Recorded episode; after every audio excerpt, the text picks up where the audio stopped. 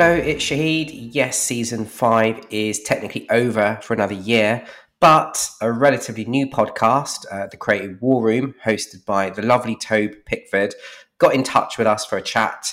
So to help them out, we are promoting the next 2 episodes for them on here. The chat is with me, and it revolves around career battles. I hope you enjoy it. I share some early days of me at Sexy School, surrounded by paedophiles. If that doesn't get you listening, nothing will. Please do follow The Creative War Room and give them a positive rating and a review. Anyway, here you go. Hi, this is Töbe Pickford from the Health Army, and this Creative War Room episode has been broken down into 2 parts. Why? Well, Shahid, Peera and myself have had a lot to talk about, and there's so much interesting stuff, and I thought it'd be easier on you guys if I broke it down into 2 bits.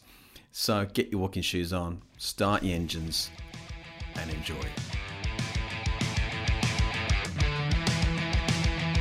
Hi everybody, this is Töbe Pickford from the Health Army, and this is the Creative War Room. And today is a man who's creative in every sense of the word, and is a real inspiration to me, and I'm sure, you know, if you've listened to him, he'll be an inspiration to you.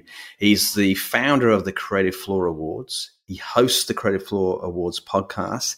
He's the EVP at IPG Health.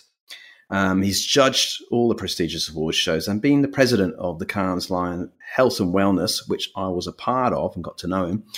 But I'm sure that's not it. I'm sure there's loads more about this person. It's the none and other Shahid Peera, and welcome to the Creative War Room, Shahid. Oh, hi. I'm blushing. Hi, Töbe. I can't see it, but... I'm brown. You wouldn't be able to see it anyway. But, yeah, it's only me. It's like a white person who's very blushy. Yeah. So, mate, how are you? I'm all right, thank you. Yeah, it's Friday. Bit chilled, bit tired, but yeah, good, really good. Thank you for inviting me, and congrats on this podcast. I'm a big fan, and thank you for doing it. It's great.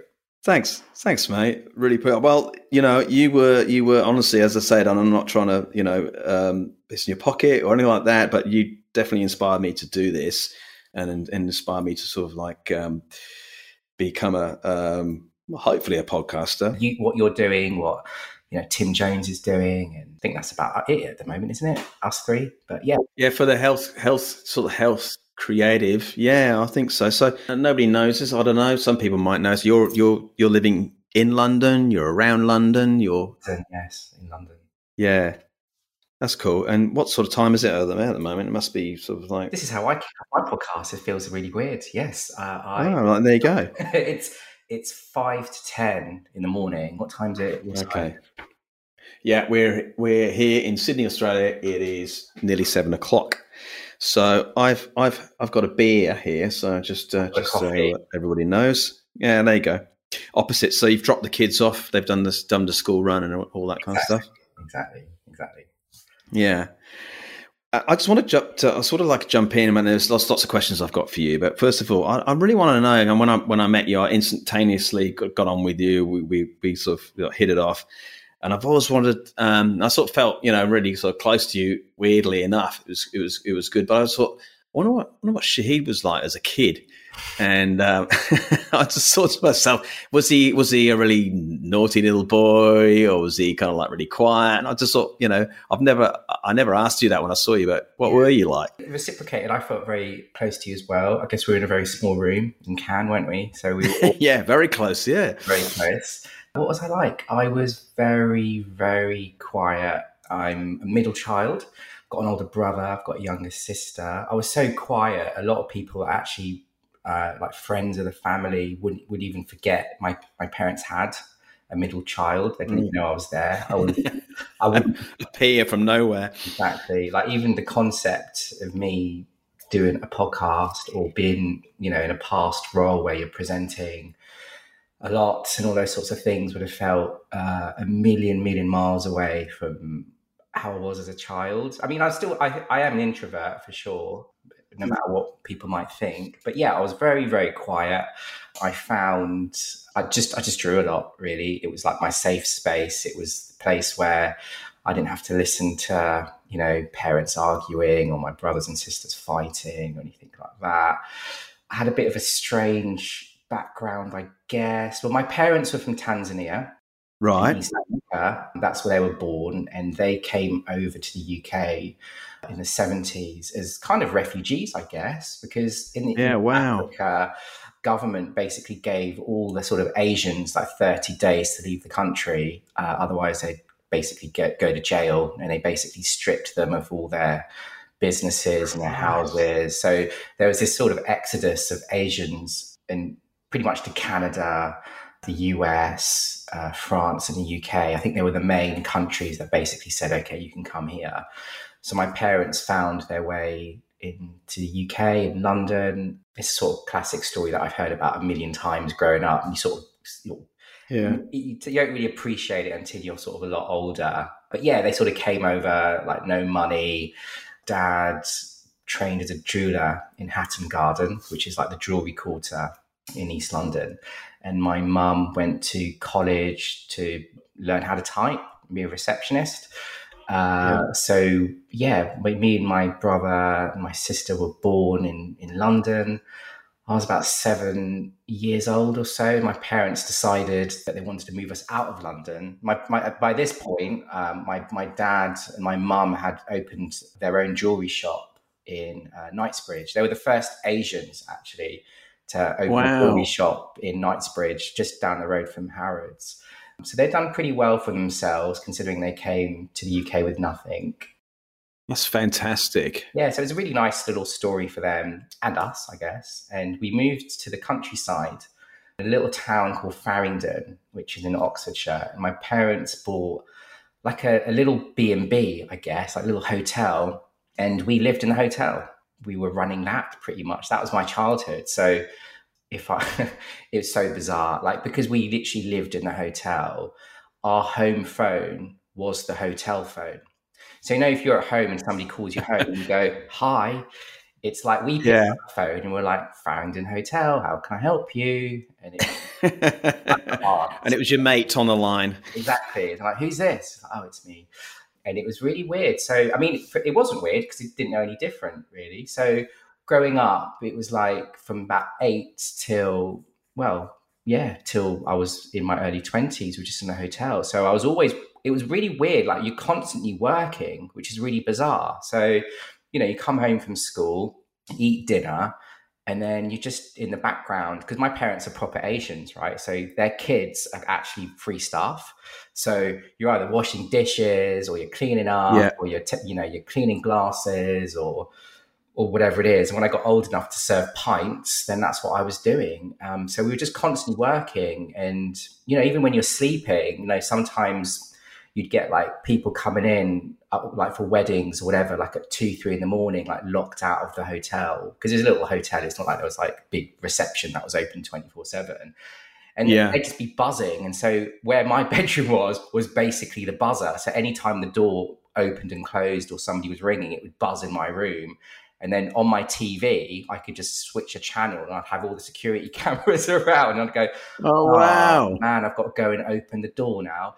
So then I'd have to go up at 2-3 in the morning and open the doors and let all these drunk people in. And so, yeah, that was my childhood. So I think my friends that stayed over loved it, because they were all of a sudden staying in a hotel and it was like free lemonade and Coke and all that sort of stuff. But it was bizarre. I mean, it was constantly working and it was mad. And this is a really interesting, sad fact, but we were working so hard as a family. I think I don't even remember having one family holiday, and that was when I was 7 years old. We never went on a family holiday together because we were constantly working. So that was kind of my childhood growing up. Yeah, wow. So that's really interesting, because, you know, with a hotel, it's kind of similar to, you know, agencies. There's so many random people that come through the door. There's all these different people that sort of like enter in the building. Yeah. You know, alcohol's a lot involved with agencies as well. So you got a lot of piss people. You get some really interesting people. You get some people that are really lovely and kind. You must have seen so many different styles of folk going through there. Must have been amazing. Yeah, completely. People from all over the world. There was a big Honda factory down the road from us. So for about 5 or 6 years, our hotel was just constantly full of Japanese people. And, you know, we became like really good friends where my parents went to Japan to go to like one of their one of their guests' daughters' weddings. So yeah, it was like very similar aspects to agency life, I guess, in terms of, you know, always having to be of service, I guess, to others, always having to be positive. I mean, you know, when you're in a service industry, you know, the customer's always right. Right, so there's no you've got to be nice all the time. So your dad wasn't like sort of Basil Fawlty or anything, was he? I think we probably all were. Yeah, it was very international, I guess. You got a lot of exposure to different aspects of culture. The relationship with alcohol was definitely apparent. With, you know, we had locals who would come in every day. I would be behind the bar every day. If I wasn't behind the bar, when I was a little bit too young to be behind the bar, I'd basically be in the lounge and just sort of, because the bar actually was our lounge. That's where we would go and watch TV. Yeah. It's just really weird. And we got to be really good friends with all the local drunks, basically. Yeah. It really put me off alcohol. Like even when I could drink, I just didn't, because I could just see the impact that it was having as I was growing up on people coming in. I know exactly where you are. Weirdly enough, because I grew up in Oxfordshire in England, so I know Faringdon. And where were you again?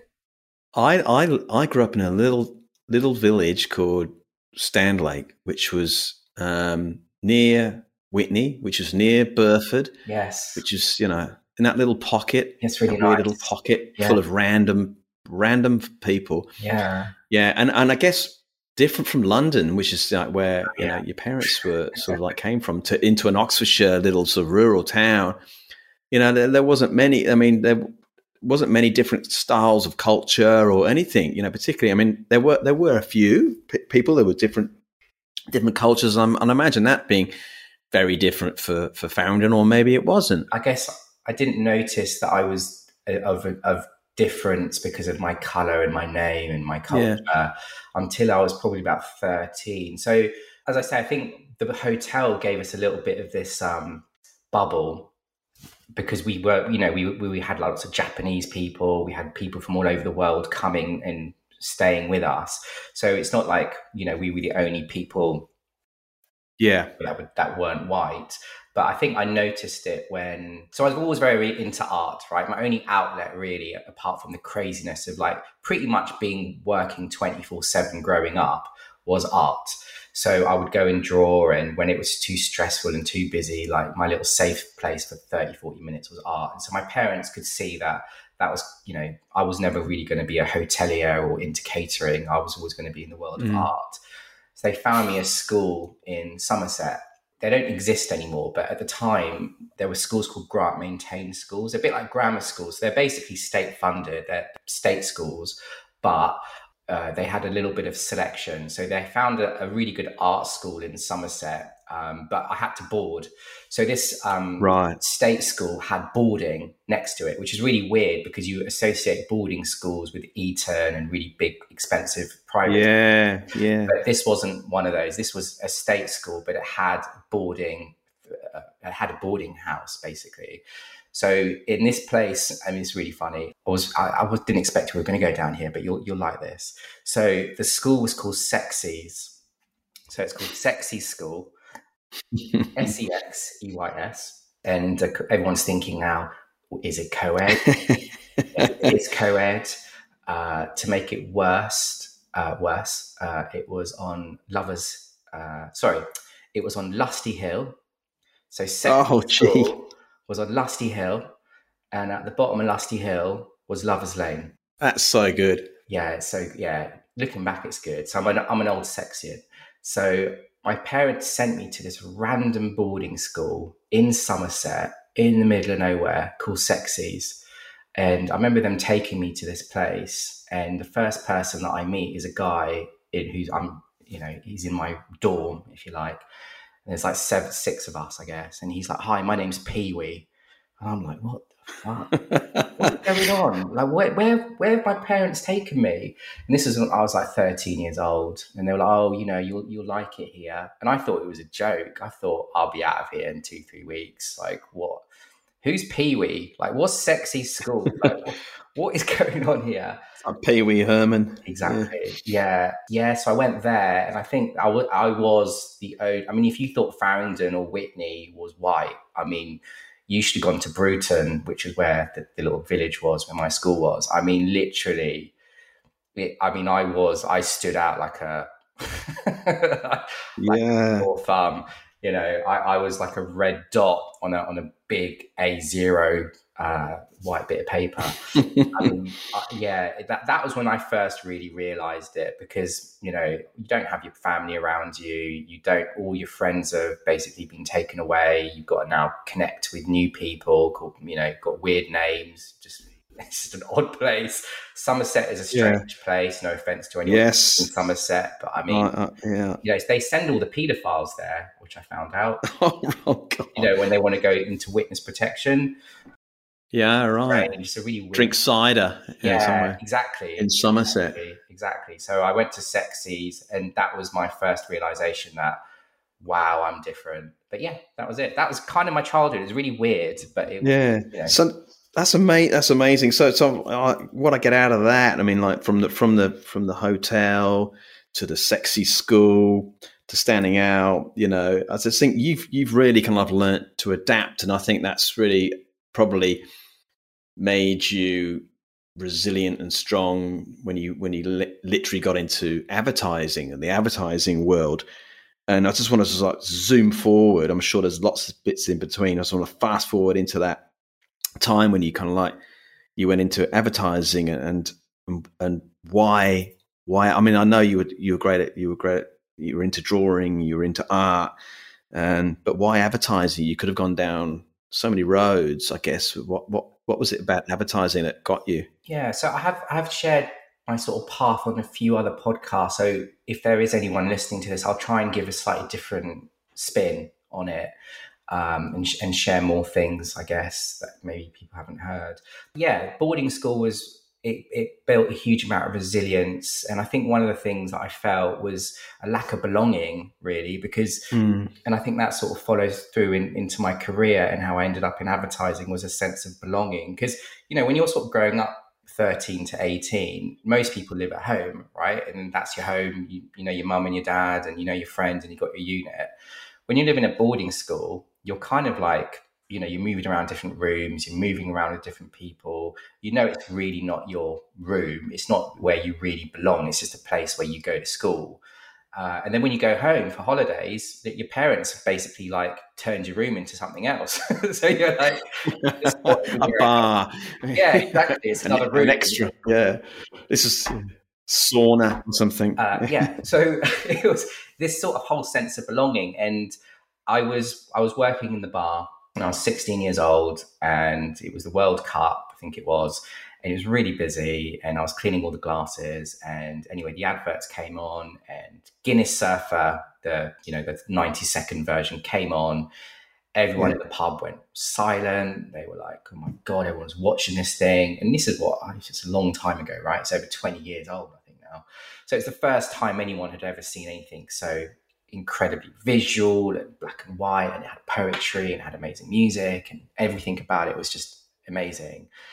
So I saw that, and then everyone saw it. Everyone went silent. And then, you know, the next ad came on after. It was a normal kind of like crap ad, and everyone went back to drinking and chatting. And I just thought, bloody hell. I was like, what was that? I was like, that's what I wanted to do. So from 16, my life became very focused, because I just thought, I don't know how I get into that, but that's what I want to do. And yeah, so from 16, I knew exactly what I needed to do. I needed to get my art portfolio together. I needed to do well at my GCSEs and A-levels, and I needed to go to Central St. Martin's, because that was the best place in the world at the time from a design and a creative perspective. And I got there, and I found that the people that had done Guinness Surfer, because that was still like my shining light, that was like the best I'd still ever seen, even when I got to 18, 19. And I found the agency that had made that work. It was AMV, Abbott Mead Vickers BBDO. And while I was at college, I basically hunted down the creative team who made Guinness Surfer. So Walter Campbell and Tom Carty and others, actually, like other creatives that I sort of loved their work in the D&AD annuals and such. And I just got them to mentor me, and I got them to help me with my book. And that was it. Yeah, my first placement and first job was at AMV. Yeah, that's kind of it, really. That's amazing. It was hard, but yeah. That's amazing. It just shows that sort of like, obviously, your resilience, your passion, you know, your I'm never going to give up sort of attitude. But, you know, what were those people like, you know, when you sort of rocked up and said, oh, you know, I really, really love what you're doing. What were they like? Well, I was like, fuck off, mate. God, too many people. It's okay. So Walter Campbell, I mean, people should just, if anyone doesn't know who I'm going to be name dropping, please check them out. These people literally are living legends within our industry and have sort of changed the face of advertising in a way that probably, you know, most people listening to this would just only dream of doing it in their career. So Walter Campbell, really big chap, Irish guy. And in fact, he came into our college. And, he just came in, showed some of his work. He showed a project that he had just finished, and it was really cool. So Oxford Street, right, it's a big shopping district in London, and outside one of the department shops, every day there was a chap who was blind, and he would go there and he would just play on violin. And so Walter Campbell had observed that this guy, you know, for 4 hours a day or so, blind guy, just stands outside John Lewis, and he's just playing his violin. So he decides to get a camera, jumped in a cab. He set the camera up in the cab opposite the street where the guy was playing. Obviously, the guy didn't know he was being recorded. Walter Campbell just sort of like went by and was just with like a bundle of cash. I think it was like $2,000 in money, and just dropped it in the guy's tin, and they just filmed it, and it was absolutely unbelievable. This guy's playing the fiddle, right, and he sort of clocked that somebody's just dropped something into his tin. So he finishes the song, and then he sort of reaches down into the pile of money, and he can't. I mean, it's amazing. The guy just can't believe. I mean, he can tell it's money, but like the amount, and then he just starts crying. And wow. And it's about 3-4 minute film, and then it just sort of ends, and it just went. It had something really nice. I can't remember, but it was just like it was all about love, basically. And he just shared it, and we were like, "Wow, that's amazing!" Like, well, I was like, "Well, what's that for?" And he was like, "Nothing, because I just did it because I just observed something, and I just thought I'd make a difference, and that's what I did." And he goes, "That's basically what you all need to do." So he gave us a little bit of a pep talk. And then right at the end, he goes, all right. And there was like, you know, the whole class. And he goes, who's the best here?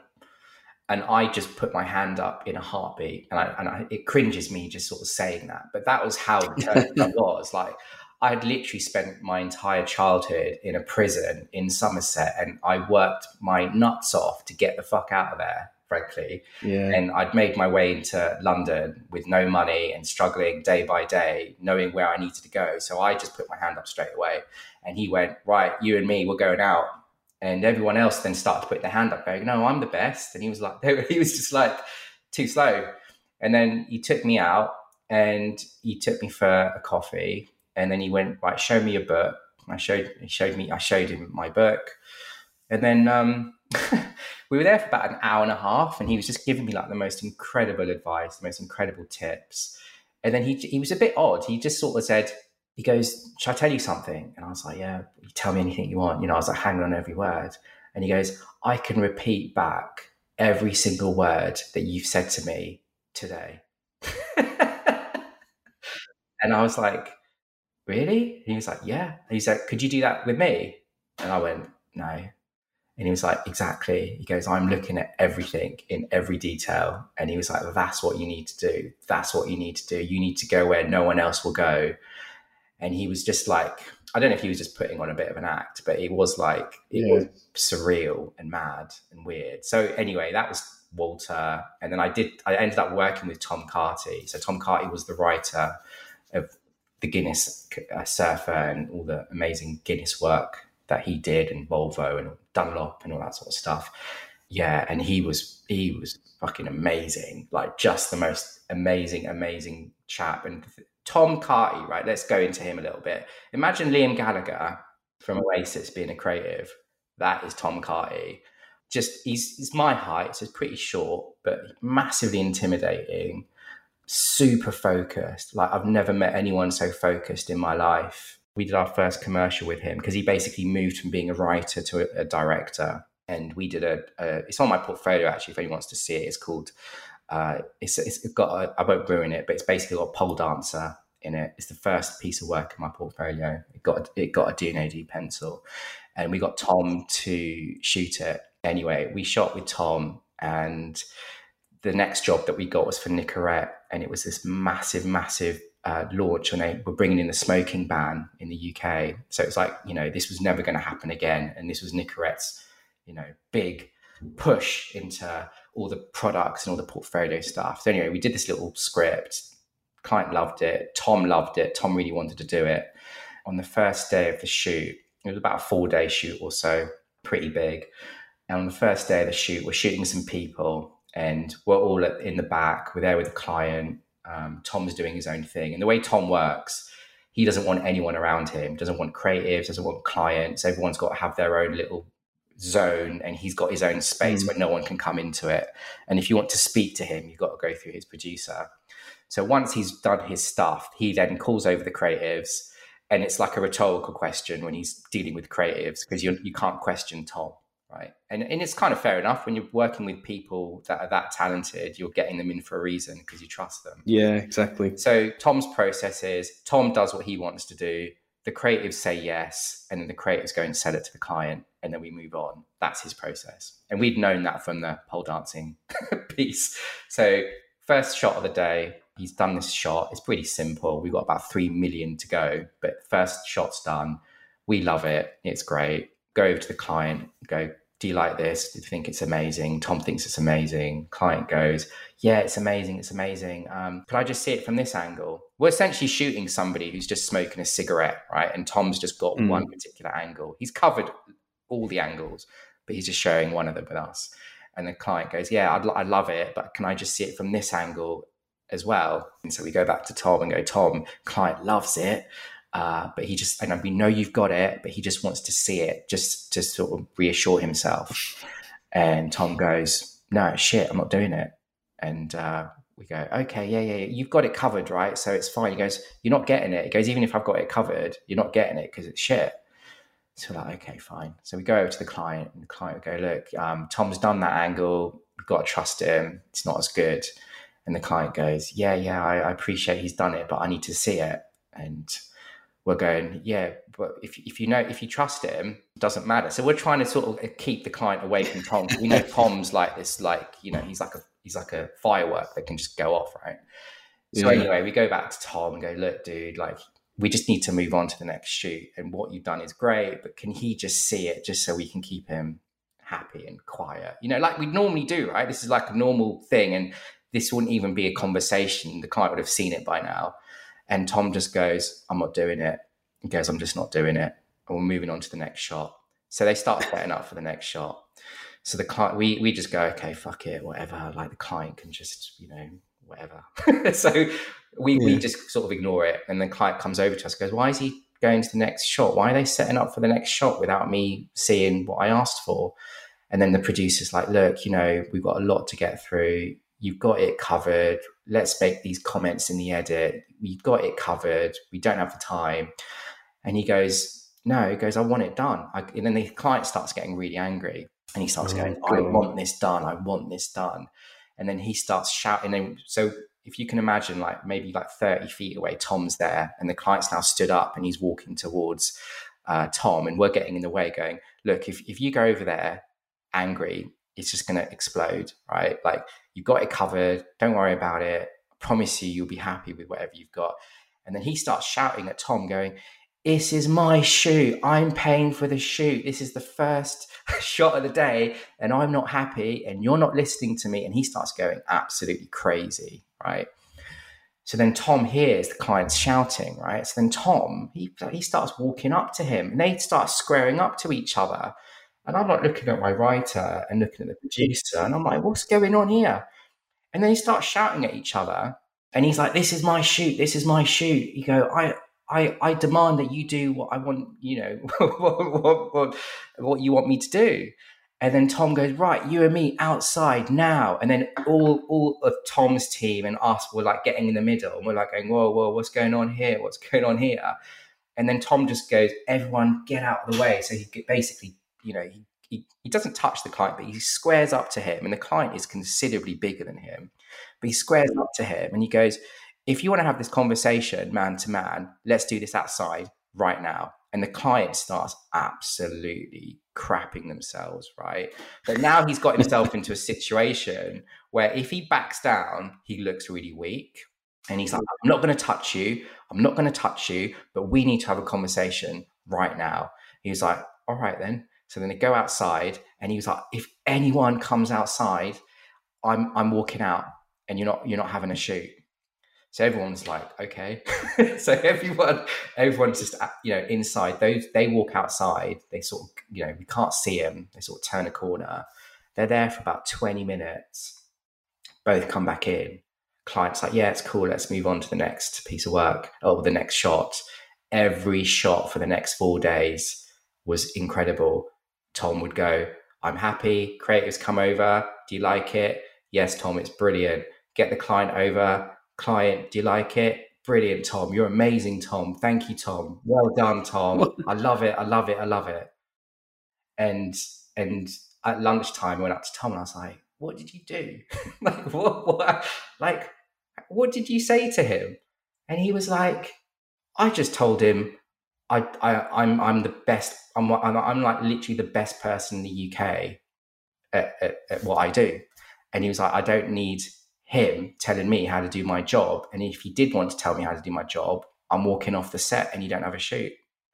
And he was like, that's what I used to do at AMV. That's how I got all my work out. And he said, he goes, I'm always prepared to walk away from every situation. And he said, once you get round the table and you come to the end, he goes, whether you're encountering account teams or you're encountering your creative directors or your ECDs or whoever it is, he goes, I promise you, none of them will ever walk away because they've got bills to pay, they've got mouths to feed. And so in the end, I don't care. So he said, I just care about the work and I care about the end product. And I'm prepared to walk away at any point that's going to be compromised. And that's what he did. So that was a really big lesson for me. That was like my third shoot in my career. I could bore you to death with all the things I love. But I just think that's amazing, you know, because this is obviously the Creative War Room, and I just think that there was a battle right there. All right, there was a battle of wills. You know, obviously the client spending their money, and you can see it from their kind of point of view where they, you know, they have the cash, their ass is on the line, they've got to get this whole thing right, and then you know you've got Tom. On the other hand, a purist who wants to get things done. He knows he's good at his job. He's fucking great at his job. And he stands his ground, you know. And I just think, and it was all good. It happened. You got a great lesson out of it. I just wondered, like, is that, I just can't see that happening today. Can you? I mean, I don't know if there's anybody like that today that does that type of thing. Well, anyone who's ever worked with me in health will tell you, that's kind of how I did. Good. Yeah. I mean, I don't work in agencies in the traditional way as I used to, like you and probably everyone else listening to this. So, you know, it's probably been a few years since I was in an agency, you know, in a creative department running teams and making work. But anyone who knew me post AMV, when I first got into Langland, that was my first healthcare experience. I was like that. I'm not proud of it, if I'm honest with you. Like, look, as I'm a little bit older, I've got kids and stuff, I would probably approach things in a different way. I think my language would be slightly softer and different, but I was exactly the same. I know, you know, we're in a world where everyone wants to compromise and everyone does compromise, but just from my own experience, that's how I was taught. And that's how I was. I didn't know any different. But yeah. It is a different thing because people are more afraid. And I think that's really, really sad. Was that a skill you learned though, Shahid? Was that a skill you learned from Tom? Was that a skill or was it like inherent? Because it's hard because I've stood my ground on lots of different things, and that's the way you get some great work. You have to sort of push it forward. I found it very difficult to be kind of nasty, not saying nasty, but I found it very difficult to be, so blunted it was like hurtful. I have done that, I must admit. So I'm lying now. But well, there's a difference between being rude and having self-belief. Yeah, as an observation that I've made during the pandemic and where I am now, I get approached by a lot of people, just whether it be on LinkedIn or for whatever. And I think there is, 95% of what we do is all about confidence, I believe, and self-belief. And I think during the pandemic and during where we are now, a lot of confidence is being knocked out of people. I think working from home has really exacerbated that and your self-belief. There's probably been a lack of training and development in that space. I think also the fact that a lot of agencies aren't really creatively led anymore, unless the odd agency or an independent. So when you've got the financial people running the show, decisions are made purely on fear. It's like, well, if this happens, then we can't pay for this, and so fear is running rampant at the moment, I think, and confidence. But look, if creative people know that they're good, I think that's part of the thing as well, right? A lot of people don't think they're very good, and people do get intimidated by presenting their ideas for the first time, and people do get intimidated when they're having to pitch or they're having to share their ideas to even their own colleagues. And I think that that sort of fear spreads and it breeds. I think that's something that I've maybe been blessed with, but I think also something that I've had to develop as survival. Like my background of coming from the hotel to being in boarding school, it was sink or swim time, because I knew that if I hadn't gotten out of there, I was just going to end up in a job that I was going to be very unhappy doing. I didn't want to end up doing a catering job or hotel job or working like my parents were working, like a proper job, like really hard and non-stop. I think also maybe education's got a lot to do with it. I've got two little kids at school, and you're sort of looking at the education system of how people are being judged, and you're like, that's kind of ridiculous, isn't it? I can't remember what your question was, but yes, there's a lot of fear around. I think, it was just around that battle, and I guess and learning to stand up for yourself. And I think now, I mean, as a question is now, like obviously you were at AMV. You learnt through some real tough nuts. You learnt through some of the real best, and then suddenly you're in a health agency. I mean, obviously you had some serious battles there. I mean, were there? I didn't have too many battles, if I'm honest with you, because everyone just got out of my way. Watch out, he's coming. Yeah. Basically, I mean, so AMV, right? Just to sort of, because I think that's where everything about me comes from. Really, I mean, that was like the holy ground. That was like Mecca for creatives. Yeah. I mean, what was interesting about that place and that time was, I was about 20 years old, I think, 20, 21, something like that. Got a placement into the biggest agency back then and the most awarded agency. And when you were in there, like literally the vibe, every essence of that place felt like anything was possible. Like you could do anything. My boss was Peter Suter. He was David Abbott's prodigy. Next door to him was Ron Brown, David Abbott's own art director, right? You could go into his office, chat to him, tell you about what David Abbott did or whatever it happened to be. Next door to him was Nick Worthington and Paul Brazier.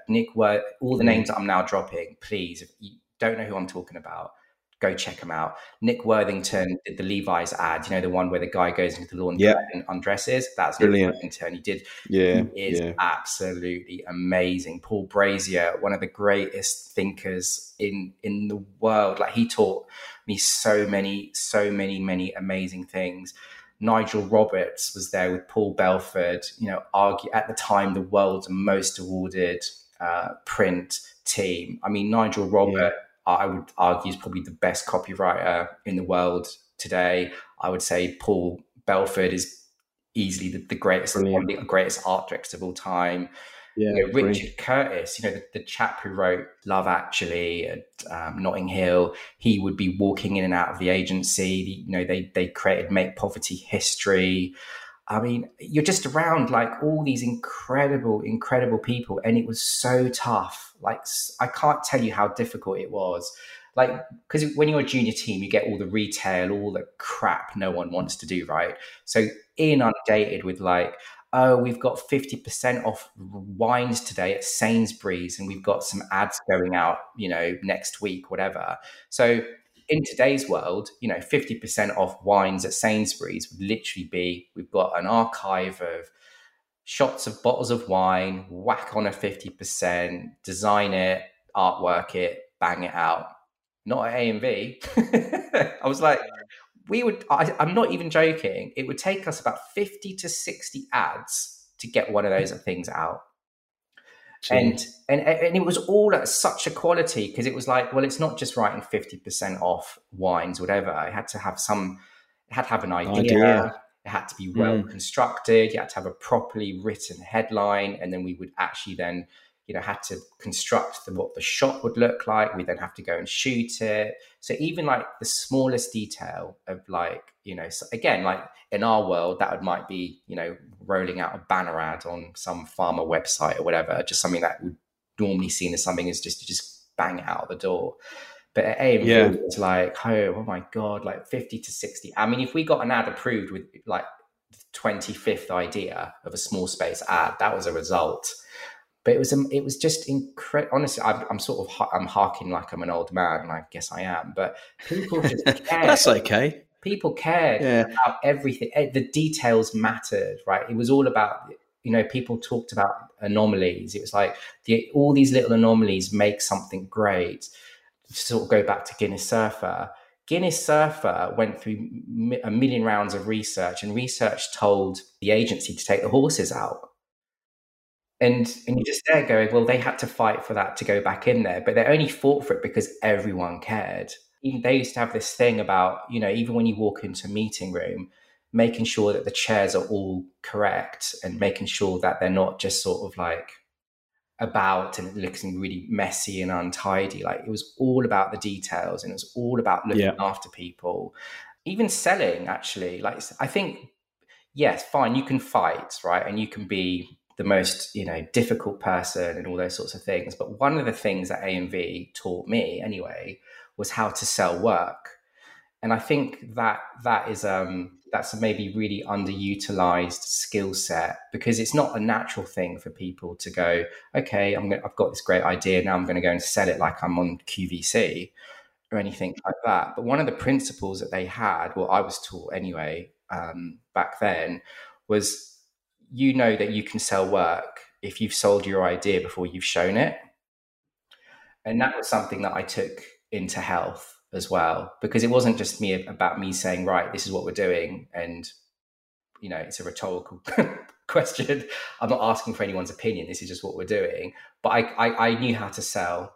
And I think that combination really helped me. So if anyone is struggling out there and they're constantly having to compromise and they're having to just dilute all their ideas, go back to basics, go back to why you're special, go back to why you're so good. Remember why you got into this industry. Like, it's a short career for all of us, right? And you're only in this industry for 20 years, 30 years if you're lucky, and you've got to make it count, right? No one goes to bed thinking, oh, well, that was a great meeting. You go to bed happy, knowing that you've done something that no one else could have done, and doing work that's going to make a difference to the next person in the industry that goes, oh my God, look at what they've done. we need to do something better than that, or we need to do something similar, or we can take this to our client and, you know, do something in a better way. We're all advocates for this industry. We're all responsible for the work that comes out of it. So I'm going to be sort of a little bit counter to your last chat, which I think was with Ryan, who I'm a massive fan with, but stop compromising. What I say, stand firm. You're great because you know what you're doing, right? And if somebody's willing to trust you, then do it. And I think, yeah, I don't know what I'm saying anymore. I'm really tired, but no, yeah. I agree. And do you know what I picked up from that? And I've my old agency and agency before that, in the health sort of space.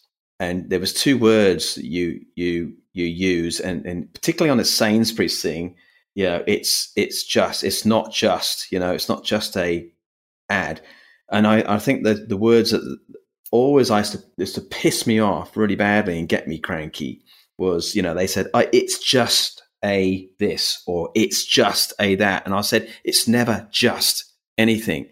This has to mean something. So, you know, I feel, and I don't want to bag out any agencies or the health communications area, but we are so bound to those things. Oh, it's just this, or it's just, we're so easy to bend and break. And I really admire people, especially you now talking, that will never bend, never break, but have a good answer for something.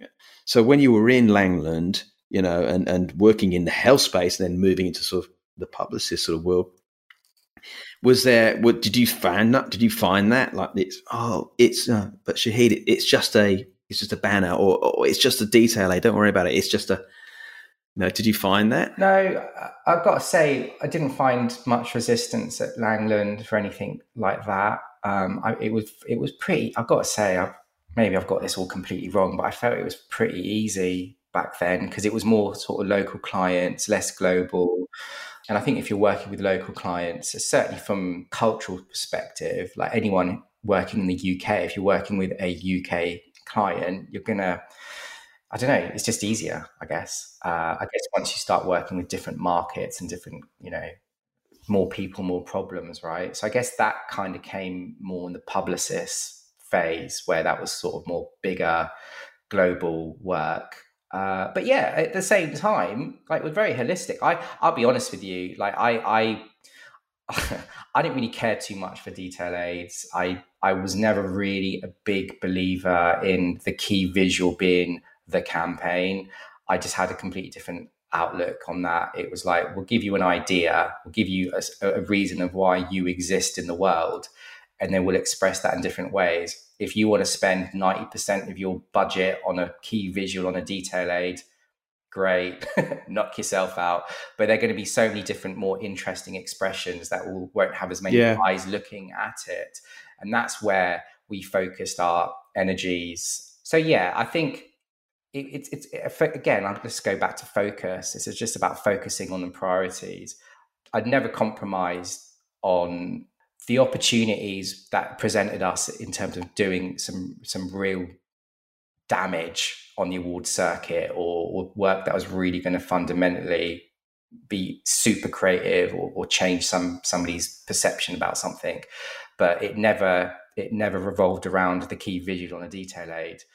So I think that was a key difference from how maybe I can sort of look back with slightly rose-tinted glasses, because even though people kept saying, you know, we want, what's the campaign? And it's like, I've just given you the campaign story, so now we're just going to express it. So I never saw the key visual as the campaign. Frankly, no one's going to win an award with it. It's got about 16,000 people all messing around with it. It goes through months of ridiculous market research that fundamentally doesn't really mean too much, right?